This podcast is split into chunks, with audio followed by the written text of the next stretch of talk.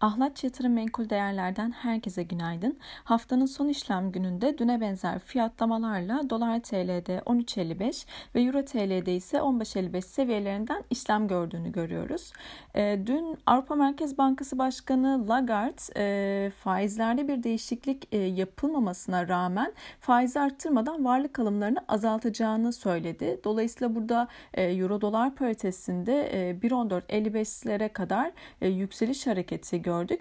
Bugün de özellikle ABD tarım dışı istihdam verisi e, gelecek. Eğer özel sektör tarım dışı istihdam verisi gibi e, bugün açıklanacak olan tarım dışı istihdam verisi de beklentilerin çok altında kalır ise parite dünkü zirve seviyelerine tekrardan yükselebilir.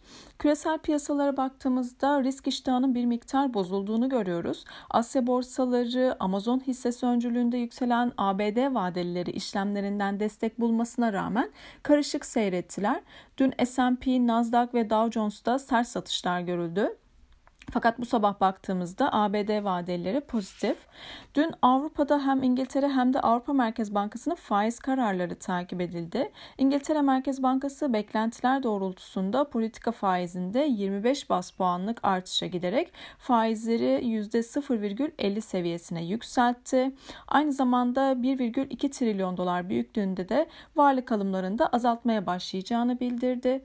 Avrupa Merkez Bankası yine beklentilere paralel bir şekilde politika faizini %0 düzeyinde sabit bıraktı. Yurt içi gelişmelere baktığımızda e, dün enflasyon verileri açıklandı. TÜİK e, Ocak ayına ilişkin enflasyon verisinde e, yıllık %48,69 olarak gerçekleşti. Üretici fiyatları da yıllık %93,53 artış gösterdi. Diğer yandan Merkez Bankası haftalık para ve banka istatistiklerini yayınladı. Buna göre yurt içi yerleşiklerin 28 Ocak haftasında döviz mevduatı 2 milyar 186 milyon dolar geriledi. Özellikle kur korumalı TL mevduatın 21 Aralık'ta devreye girmesinin ardından son 3 haftadır döviz tevdiat hesaplarında çözülme gözlemleniyor. Dün Borsa İstanbul tarafı güne negatif başlamıştı. Yine seans sonlarına doğru 2000 desteği kırıldı ve endeks %2,21 değer kaybıyla 1957 seviyesinden kapattı.